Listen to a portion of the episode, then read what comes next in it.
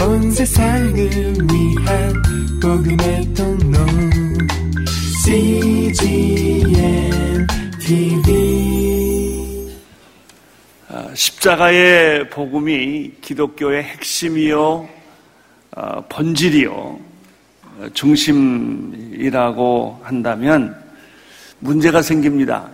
어, 왜죄 없으신 하나님의 아들 예수 그리스도께서 그렇게 십자가에 무참히 죽으셔야 했느냐 하는 문제입니다.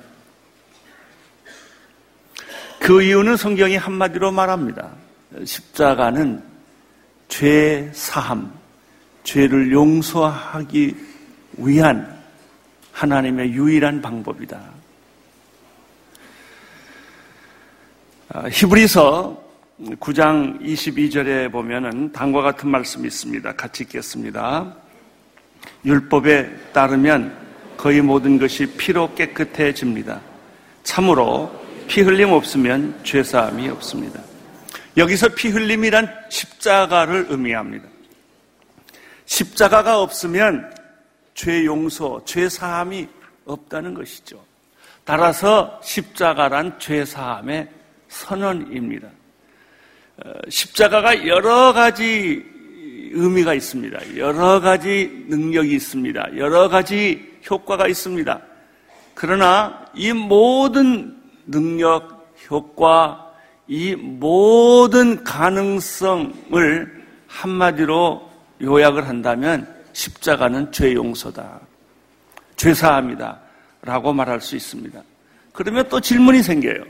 하나님이 무소부재하시고 무소불능하시다면서 왜 이렇게 죄 문제 하나를 하나님이 쉽게 해결하지 못하는가? 하나님이 능력이 없는 것이 아닌가? 예수님을 꼭 그렇게 십자가에서 잔인하게 죽여야 했다면 죄라는 것이 그렇게 능력이 있다는 말인가? 죄 문제를 하나님이 해결할 수 없을 만큼 죄 문제가 그러면 그렇게 크다는 말인가? 라는 질문을 하게 됩니다.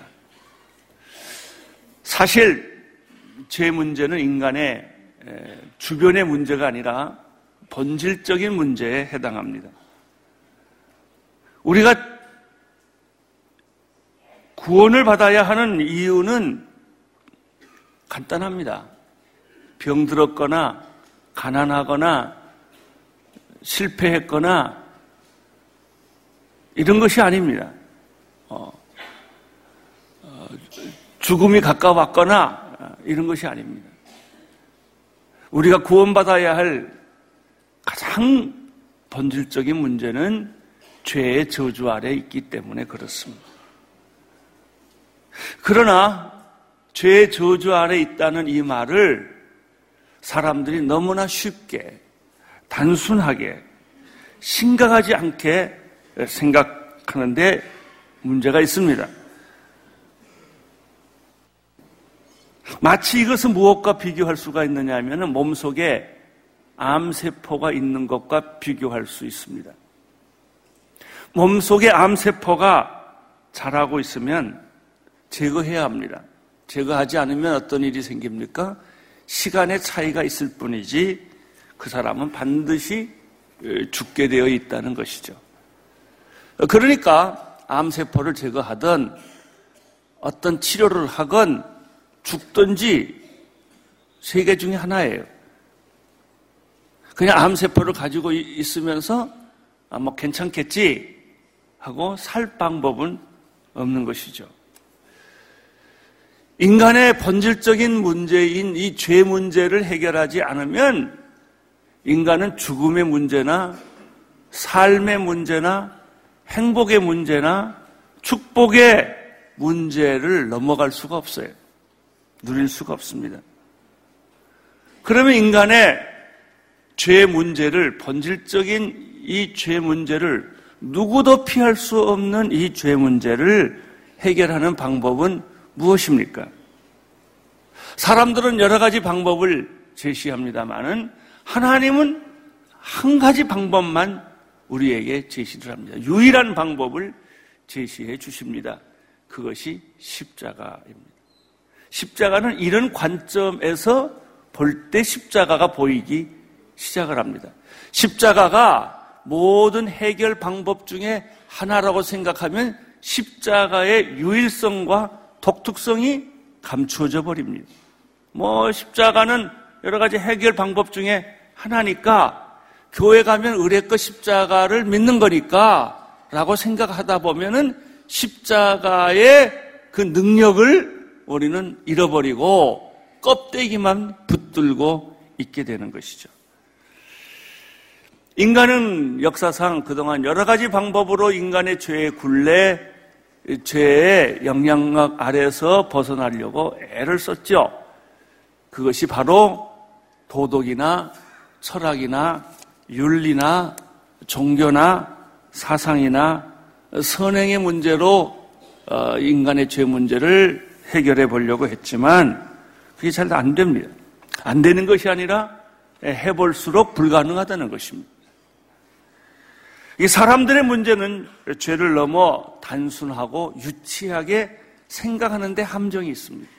어, 우리 자신들도 죄 문제를 그렇게 심각하게 생각하지 않고 심지어는 죄를 너무 말하지 말자. 뭐 죄 안 짓는 사람이 어딨냐? 죄는 하나의 본능적인 것이고 심리학적 한 현상에 불과한 거니까 죄를 말하면 신경질을 냅니다. 그, 그 얘기하지 말자는 거예요. 죄라는 것은 단순히 잘못된 것, 부도덕한 것, 규범에서 벗어난 것 정도로 생각합니다. 뭐 죄를 지으면 그래 죄를 지을 수밖에 없는 인간이라면 죄는 용서하면 되고 용서받으면 되지 않느냐.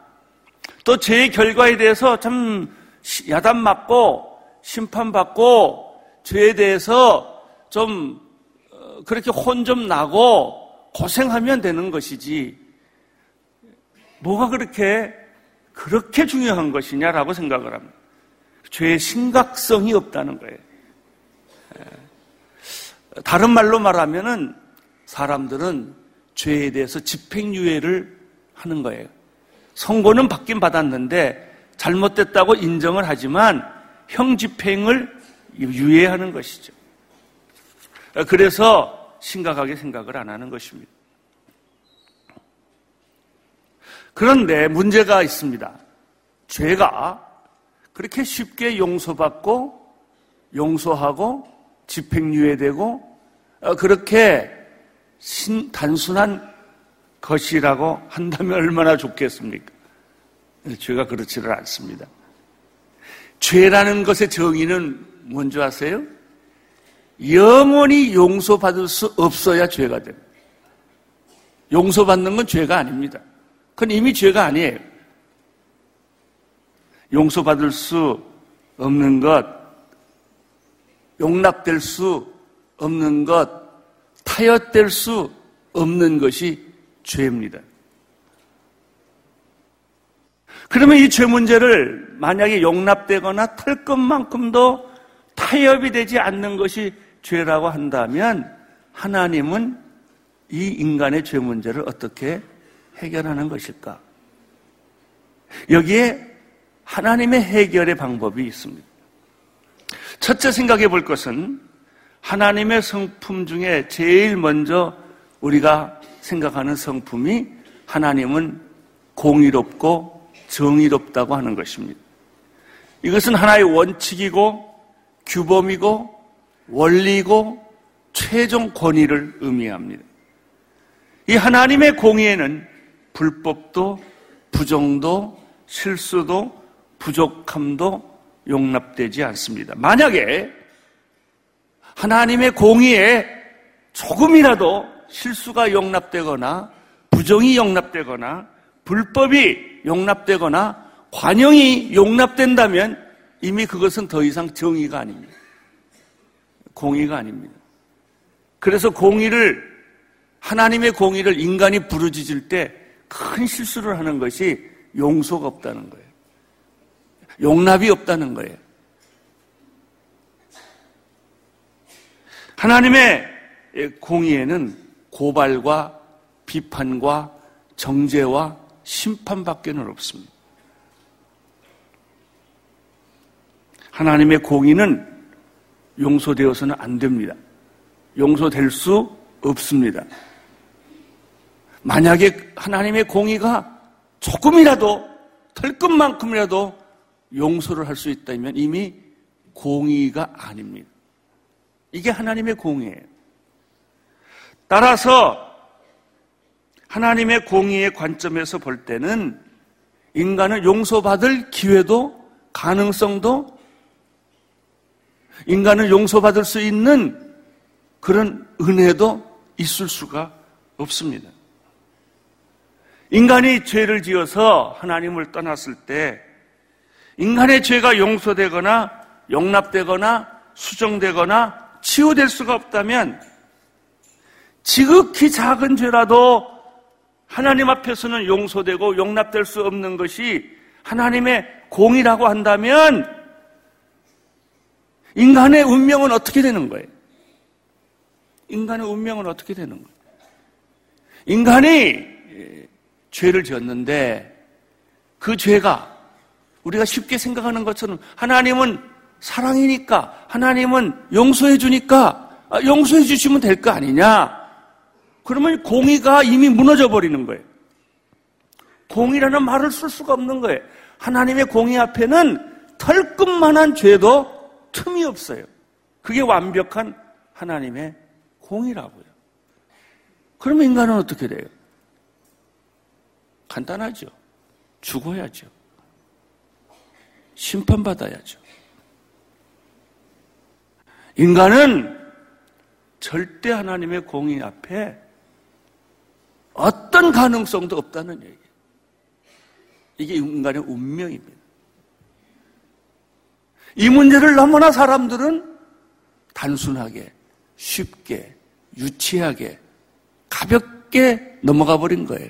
아니, 하나님이 용서해 주시면 되지 뭐. 하나님은 사랑이신데. 이렇게 넘어가는 거예요. 그래서 십자가 앞에 접근이 안 되는 거예요. 그러나 하나님의 속성이 공의와 정의이지만 동시에 동시에 하나님은 사랑과 용서라는 성품을 동시에 가지고 계십니다.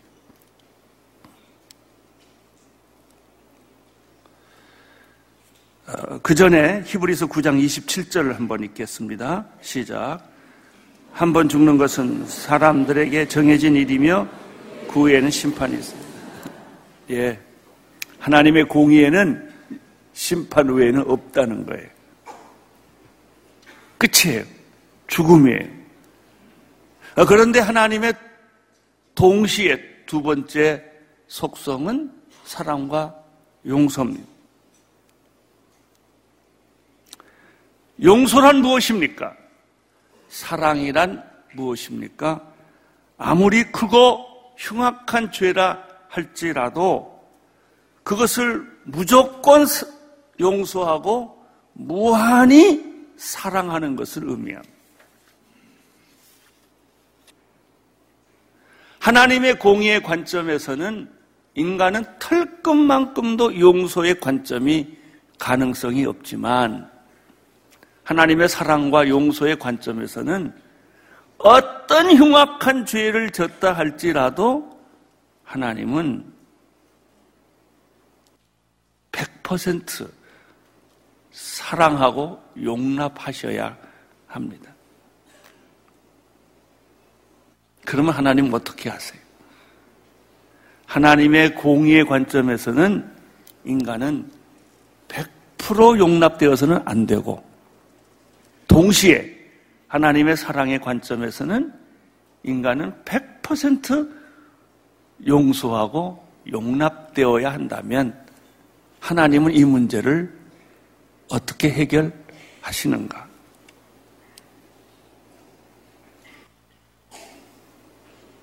자, 여기 하나님의 고민이 있습니다. 하나님은 스스로 공의를 무너뜨릴 수도 없고 하나님은 스스로 사랑을 무너뜨릴 수도 없습니다. 인간을 죽이면 하나님의 사랑이 무너지고 인간을 살리면 하나님의 공의가 무너집니다.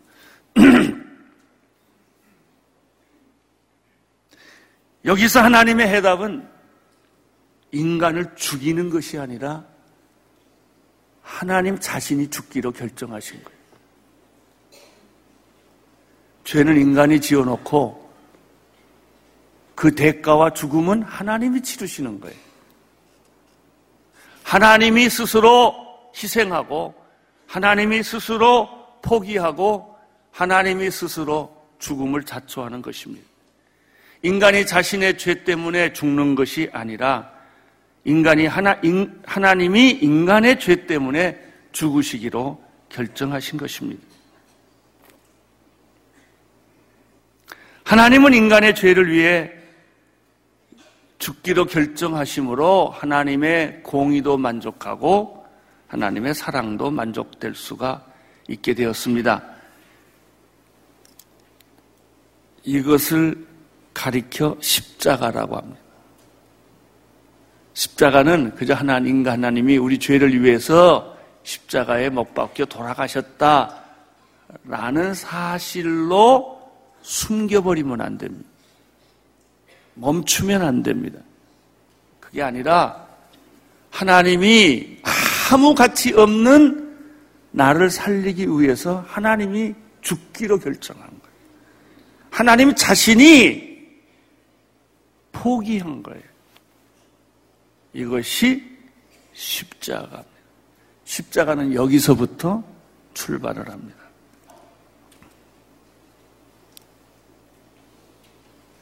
따라서 십자가의 사랑은 감정적이거나 의지적이거나 지성적인 사랑이라고 정의되지 않고 거룩한 사랑이라고 정의됩니다. 하나님의 공의는 고발하고 비판하고 심판하는 공의로 정의되는 것이 아니라 하나님의 공의는 희생하고 포기하고 자기가 죽는 것으로 정의됩니다. 우리의 사랑과 인간이 부르짖는 공의와의 차이점이 여기에 있습니다. 많은 사람들이 얼마나 정의를 부르짖습니까? 정의 사자단처럼. 정의가 없어요. 왜? 심판하고 고발하고 정죄하기 때문에. 그건 하나님의 정의하고는 아주 거리가 먼 거. 진정한 인간의 정의가 정의되려면 그 안에 십자가가 있어야 돼. 자기가 죽는 것이 있어야 돼. 우리는 수많이 구제하고 궁유를 베풀고 선행을 하고 남을 도와줍니다. 그러나 그것이 하나님의 사랑과 다른 이유는 무엇입니까? 하나님의 사랑과 다른 이유는 그것이 감정적이거나 그냥 불쌍해서 감정적이거나 어떤 지성적이거나 머리로 생각해서 아니 의지적 결단으로 하는 사랑이기 때문에 그래요. 로미아 줄리의 사랑도 다 감정적이거나 이지적이거나 의지적인 것 사랑의 범주를 못 벗어납니다. 하나님의 사랑은 그런 사랑이 아니에요. 거룩한 사랑이죠. 이것이 하나님의 관점에서 본 십자가입니다. 우리는 지금까지 늘 인간의 관점에서만 십자가를 바랐어요. 땅에서만 십자가를 봤기 때문에 십자가가 안 보이는 거예요. 십자가는 하늘에서 봐야 돼요. 보는 앵글이 다른 것입니다. 그러면 인간의 측면에서 십자가는 어떤 의미가 있습니까? 전 스타트에 의하면 어, 죄를 헬라어로 다섯 가지 말로 사용되고 있다고 합니다. 하마르티아, 뜻은 표적에서 벗어난 것, 목표에 이르지 못하는 것, 목적에 이탈하지 않는 걸 죄라고 말합니다. 아디카, 불, 불의 또는 부정을 말할 때 쓰는 단어입니다. 포네리아, 사악하고 부패한 종류의 악을 말할 때 쓰는 것입니다. 파라베시스, 침입, 친해, 한계를 벗어나는 것을 의미합니다. 아노미아, 불법, 무법, 탈법을 규정할 때, 법을 넘었을 때 쓰는 단어입니다. 이렇게 죄라는 단어 하나도 이렇게 다양한 말과 의미가 있어요. 그런데 우리는 그냥 죄는 그냥 죄 하나로 단순하게 내가 생각했던, 내가 느꼈던, 내가 알고 있는 죄라는 것으로 한계를 지어놓기 때문에 죄의 깊이에 들어가지를 못하는 것이죠. 마치 태양을 떠난 어, 인간이 존재할 수 없는 것과 같습니다. 죄는 하나님을 떠난 인간에게 나타난 포괄적 현상이에요. 죄는 죄의 본질은 어떤 악한 행동이나 어떤 악한 사고가 아니라 인간의 실존 자체가 죄입니다. 그러나 사람들은 인간의 실존 자체를 죄로 보지 않고 인간이 실존이 가지고 있는 어떤 한 현상을 죄라고 축소를 해버리기 때문에 제한을 해버리기 때문에 죄라는 그 수많은 단어 속에 한 가지 단어만 적용하기 때문에 나는 죄 문제와 상관이 별로 없다. 그게 큰 문제가 아니다. 혹시 있다 하더라도 뺨 한 대 맞으면 되는 거고 권장 한 번 치면 되는 것이지 뭐 그렇게 죄 문제가 내 인생의 운명을 뒤바꿀 만큼 중요한 것이냐라고 단순하게 생각해 버리는 것이죠. 거기에 제 심각성이 없고 특별히 현대인들은 그런 거예요. 그래서 어떻게 생깁니까? 하나님을 무시하는 인간이 생기고 하나님께 반항하는 인간이 생기고 더 나아가서는 하나님께 욕보이는 인간이 생기는 것인데 그럼에도 불구하고 인간은 하나님 앞에 죄의식도 없고 죄 감각도 없고 죄 현상만 있을 뿐이에요. 인간의 운명은 어떻습니까? 인간의 실존은 어떻습니까? 서로 고발하고 서로 죽이고 서로 경쟁하고 서로 미워합니다. 이것이 인간의 본질이에요. 여러분, 주변의 상황, 나 자신뿐만 아니라 내 가족뿐만 아니라 오늘 우리 사회나 세계를 보십시오. 우리 인간이 가지고 있는 주제곡은 전부 이런 얘기들 아닙니까? 요즘에 며칠 전에 또 네 가정이 네 사람이 죽고 어린아이가 또 죽고 인간이 짐승 이상으로 잔인할 수가 있고 인간의 상상력이 피곤할 뿐이지 인간의 잔인함은 피곤하지 않아요. 인간이 겉으로 이렇게 좋은 옷 입고 화장하고 그렇게 좋은 생각하는 것 같지만은 인간의 실존 본질을 파해놓고 보면은 누구한테 부탁할 것도 없어요. 우리가 뉴스에서, 방송에서, 신문에서, 소설에서, 영화에서 매일 보는 사건이 다른 거 아니에요. 인간의 죄의 실존이에요. 따라서 죄는 내가 저지른 어떤 행위나 내가 어떤 사고하는 사고의 한 부분만이 죄가 아니라 인간의 실존 자체가 죄의 전부란 말이에요. 이 심각성을 생각하지 않는 거예요. 그러면 인간이 이렇게 털끝만한 죄도 있어도 하나님의 공의의 감점에서는 그게 받아들일 수가 없는 것이거늘 이런 인간의 엄청난 죄의 실체를 도대체 누가 어떻게 해결할 수 있겠느냐? 이 문제에 있어서 가장 중요한 것은 인간이 인간은 스스로를 구원할 수 없다는 거예요. 이것은 마치 뭐하고 똑같으냐면 물에 빠진 사람이 자기가 자기를 구원할 수 없는 것과 똑같아요. 그러니까 인간이 인간 스스로를 선행이나 휴메니즘이나 철학이나 이런 것으로 구원해 보려고 하는 모든 행위는 자가당착에 빠질 수밖에 없는 거예요. 그러면 인간의 구원을 위해서는 두 가지 필수 조건이 필요해요. 첫째는 누군가 인간 밖에서, 물 밖에서 인간을 구원해야지. 물 빠진 사람은 물 빠진 사람을 스스로 구원할 수가 없다. 누군가 인간이 아닌 분이 나를 구원해야 돼. 두 번째, 인간을 위해 구원해야 돼.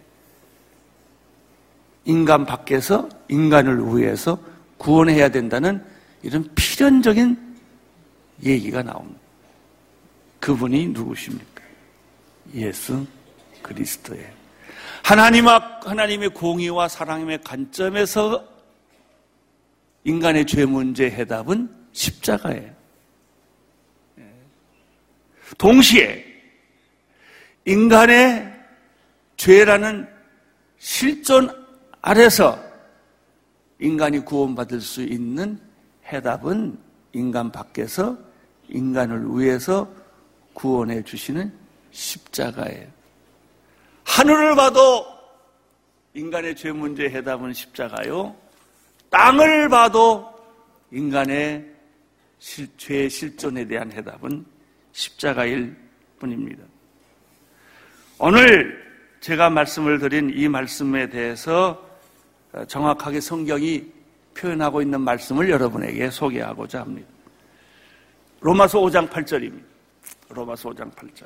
시작. 그러나 우리가 아직 죄인 되었을 때 그리스도께서 우리를 위해서 죽으심으로 하나님께서 우리에 대한 그분의 사랑을 나타내셨다.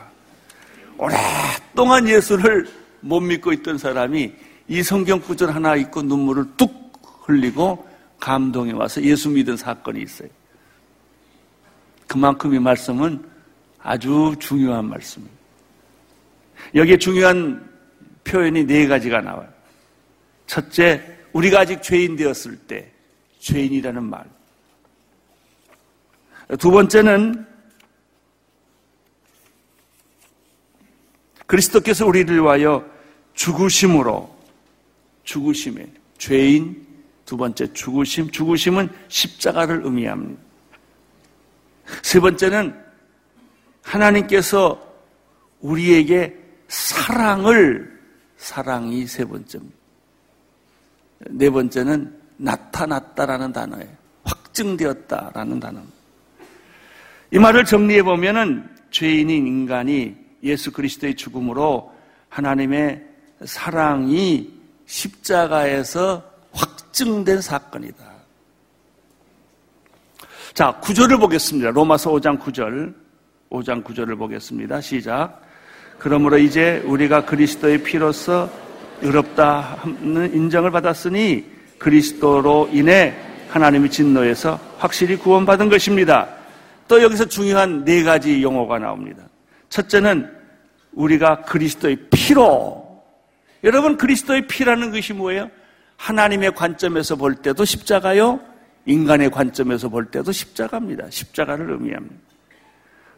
의롭다함을 인정받았다라는 게 뭐예요? 용서와 사랑이에요. 그리스도로 인해 하나님의 진노에서라는 뜻은 뭐예요? 공의예요. 여러분 여기서 하나님의 진노라 그러면 나쁜 걸로 생각하지 마세요. 가장 옳은 거예요. 하나님의 공의는 하나님의 진노는 나쁜 게 우리를 야단치는 게 아니에요. 정답이에요. 우리들 사람들이 생각할 때 심판이나 진노는 무섭고 두렵고 억울한 걸로 생각하는데 천만에요. 정당한 거예요. 하나님의 공의 입장에서는 그것만큼 정당한 게 없어요. 만약에 진노를 안 받으면 그게 불의한 거예요. 죄의 심판을 안 받으면 그게 불의한 거예요. 진노 중에 있었지만은 진노 중에서 확실히 구원받은 것이다. 확실한 구원 결과예요. 십자가는 하나님의 사랑과 용서요, 동시에 하나님의 공의와 정의요, 그 결과는 확실한 구원이라는 뜻입니다. 10절을 보겠습니다. 10절 시작. 우리가 하나님과 원수됐을 때 하나님의 아들이 죽으심으로 인해 그분과 화목하게 되었으니 화목하게 된 우리는 하나님의 생명으로 인해 확실히 구원받은 것입니다. 여기도 또 네 가지 용어가 나와요. 첫째, 우리가 하나님과 원수되었을 때라는 게 뭐예요? 죄인이었을 때라는 거예요. 우리는 하나님과 원수예요. 하나님과 친하지 않았어요. 우리는 하나님과 관계가 나빠요. 이게 우리의 인간의 죄의 본질이에요. 우리가 하나님하고 친했는데 억울하게 우리가 하나님으로부터 좀 벗어났다가 아닙니다.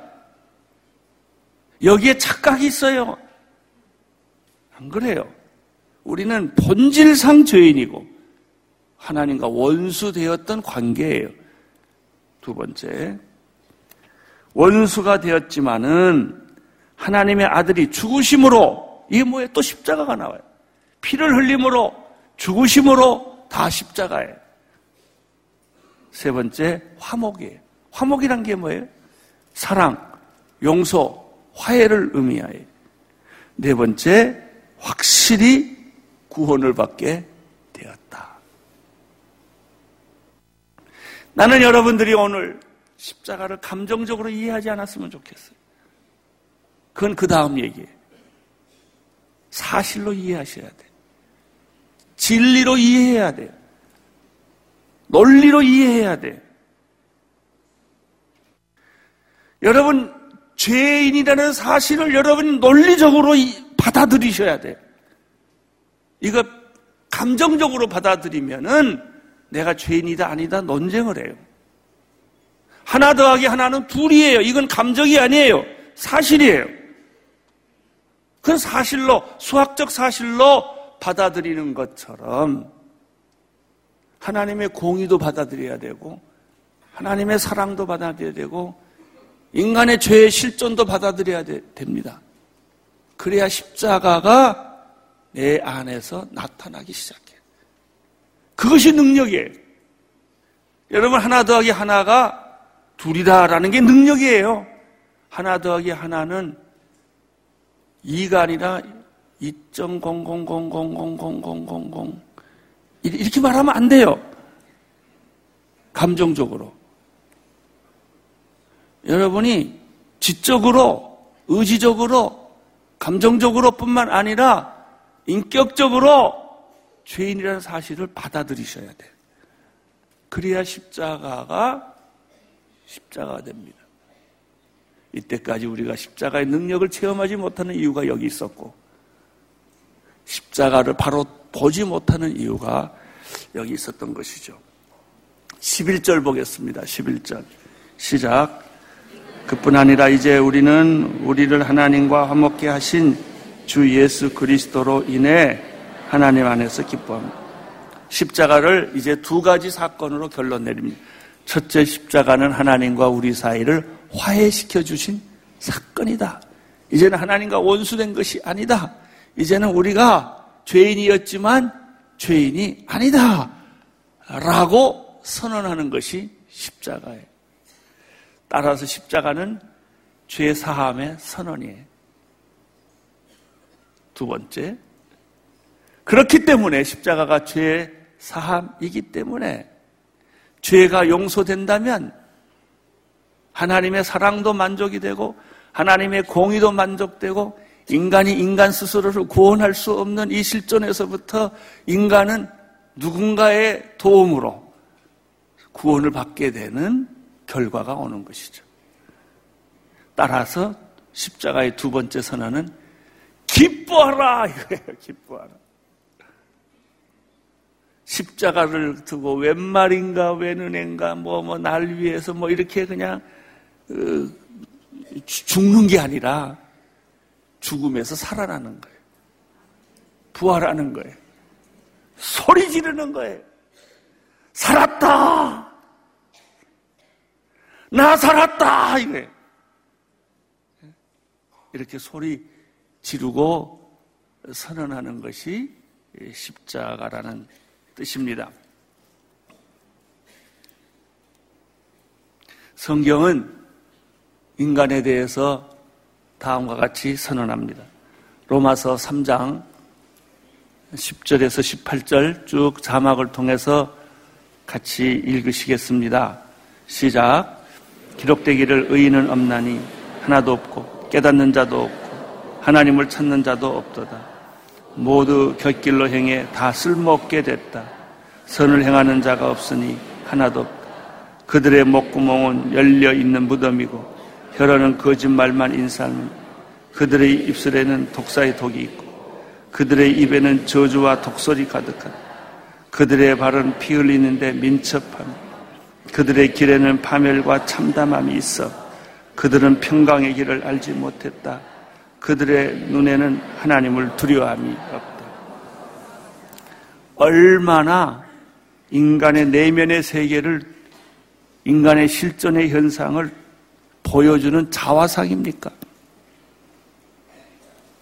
동의하십니까? 예. 인간이 이렇다는 걸 동의하십니까? 인류가 생긴 이후로 지금까지 출판한 모든 책을 보십시오. 소설을 보세요. 다 이 주제입니다. 영화를 보십시오. 다큐멘터리를 보십시오. 인간이 얼마나 잔인하고 추악하고 얼마나 무서운 존재인가를 보여주는 거예요. 만상창이가 된 이 인간을 구원할 분은 누구십니까? 십자가입니다. 하나님의 관점에서도 십자가요. 인간의 관점에서도 십자가입니다. 사랑하는 성도 여러분, 오늘 십자가의 복음에 대해서 깨달은 바가 있습니까? 하나님의 사랑과 공의에 대해서 깨달은 바가 있습니까? 그렇다면 이제 여러분이 땅에서만 십자가를 보지 말고 하나님의 관점에서 십자가를 보시고 그리고 땅의 관점에서 십자가를 보십시오. 그리고 십자가의 복음의 능력을 깨닫고 감사하십시오.